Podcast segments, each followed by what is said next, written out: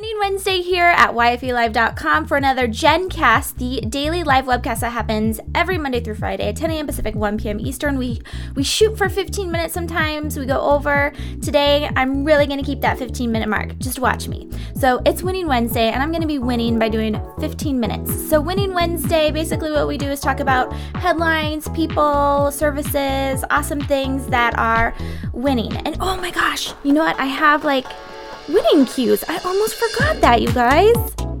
You're like, what is going on? Wow, winning.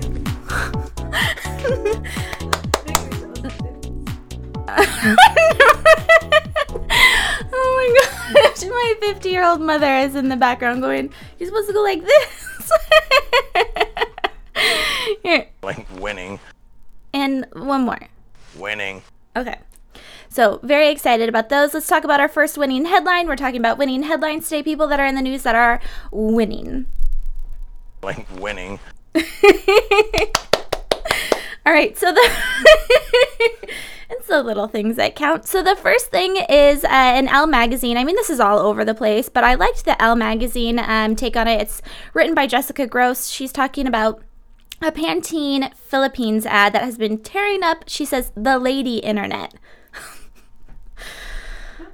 I could comment on that, but I'm not because I like the article. So, um, scrolling down just a bit, let's ho- go ahead and check out the article or the video in case you guys haven't seen it, so that um, we put some context into what's being said or commented on the lady internet about it. Hold on, let me make sure I've got all of this queued up right. Okay.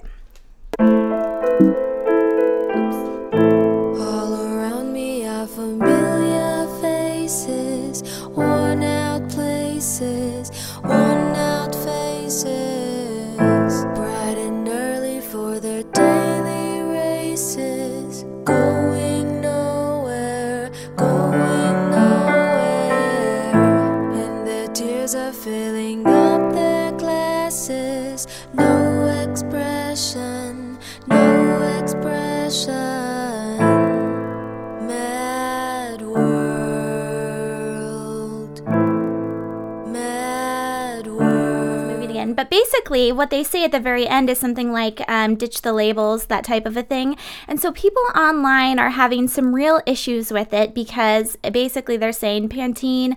Um, you're using uh, feminism basically in order to sell your products, which they're not too happy about. And uh, I think, you know, my opinion is winning for Pantene, as is uh, Jessica Gross. She's comments and says, "Great, um, great ad," that type of a thing. She says, um, "If this ad can reach people who aren't so knowledgeable about feminist tenets and make them feel." Think about double standards at their workplace. Isn't that a net positive? And I agree. Yeah, it is. And I think it's also funny that these uh, these bloggers are coming out and saying um, "boo" against feminism or using this that label in order to sell something. Um, you know, the video made me feel something. It made me feel, you know, like proud or you know i don't know I, so i just think all in all pantene winning on the viral video ad it's for the philippines which i think is interesting why philippines i don't know very much about the philippine culture um, or even what's going on with putting an ad out right now with Philippines. So you guys will have to fill me in on the comments with Pantene and the ad and where it's running and what its place is. So definitely weigh in on the comments about the Philippines ad. She mentions that Sheryl Sandberg, it's the big headline in here, is that Sheryl Sandberg approved, like, said, yes, this is a lean in item of the day, and um, used that to kind of ju- juxtapose what other authors are saying and saying, oh, you know, Sheryl Sandberg is this leader of women, the, the feminist movement right now. But I think feminism is going through an interesting um, evolution right now of what it really means to be a feminist and that, that label in of itself, right? So, anyway, weigh in in the comments. Tell me what you think. Another person, we're talking more about fashion and beauty. Another one that's winning is uh, featured in Bazaar today. Chanel names a new face. The Paris Dallas collection campaign had to go to an American girl. And who is it? Kristen Stewart. So I think this is interesting because I don't know too much. I mean, I'm not a fashion expert. I love to follow it, of course, like most people.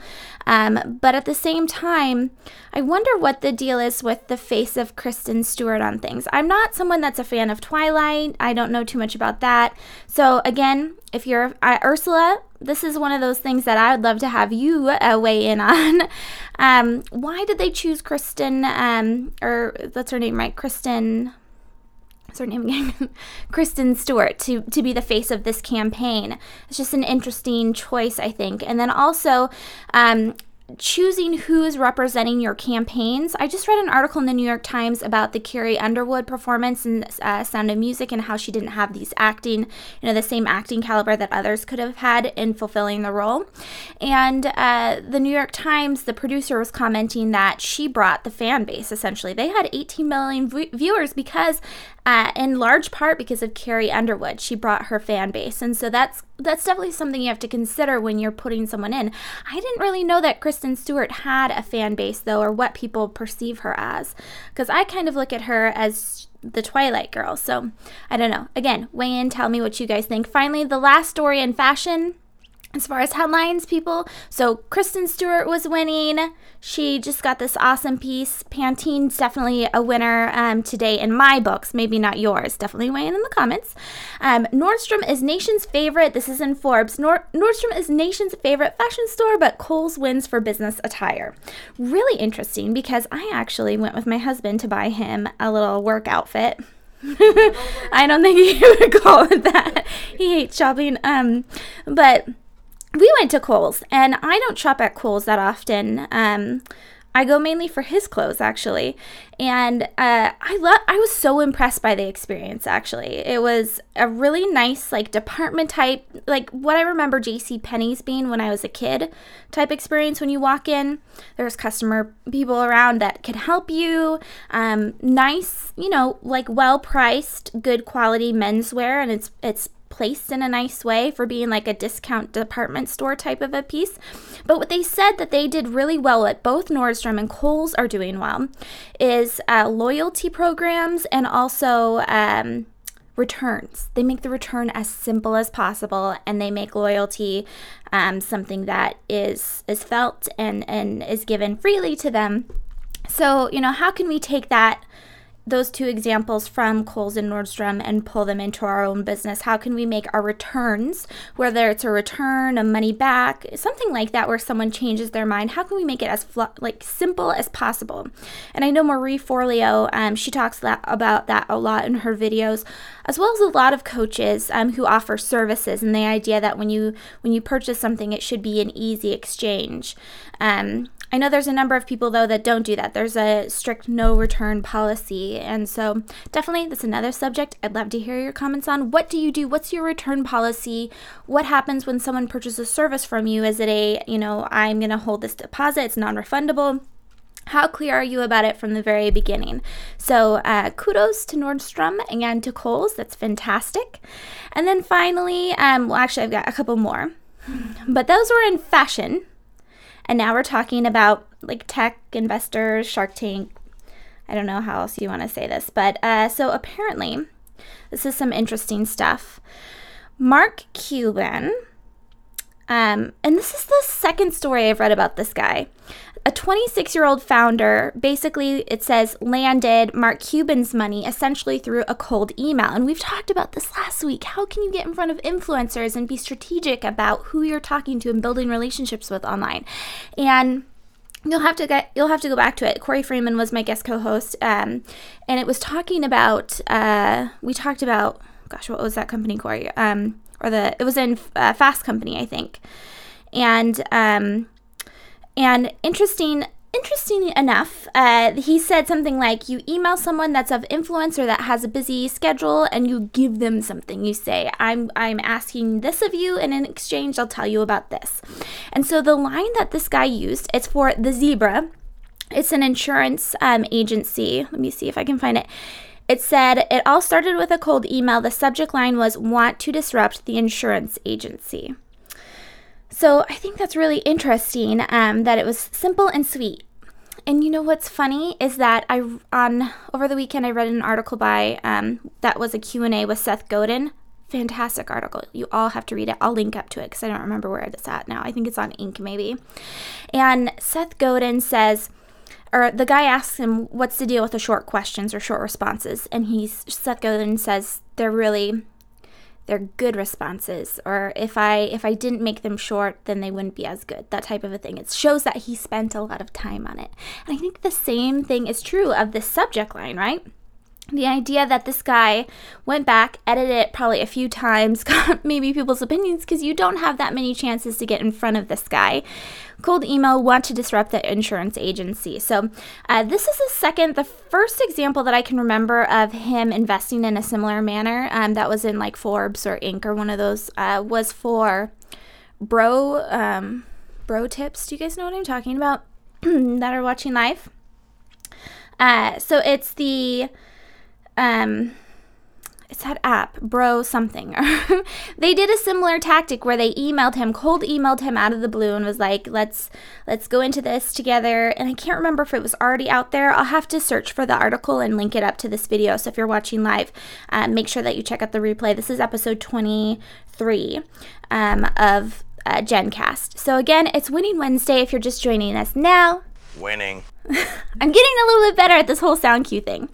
Uh, and uh, the next one I wanted to talk about, which I don't know is how how legitimate this is, but it's in Huffington Post Business, first of all, and it's commenting on a, a survey or a, um, a report that is done that compares the elasticity. Let me make sure I get the technical term right because this isn't something I've heard of as far as the term goes. Um, intergenerational earnings elasticity. So, so the idea that you're born poor, you can become rich by the time you're an adult. And the probability of that from the the US versus Canada. And so what this report is finding is essentially that Canadians are actually more um, more prone to be able to be born into a poor family and to raise to rise into richness whereas in in the US you're more likely to be born rich stay rich type of a thing. And I thought it was an interesting because they're basically saying, what about the American dream? Is that really possible? So I want to get your opinions on it because I feel like um, just doing a report and a survey on it, I don't know if that.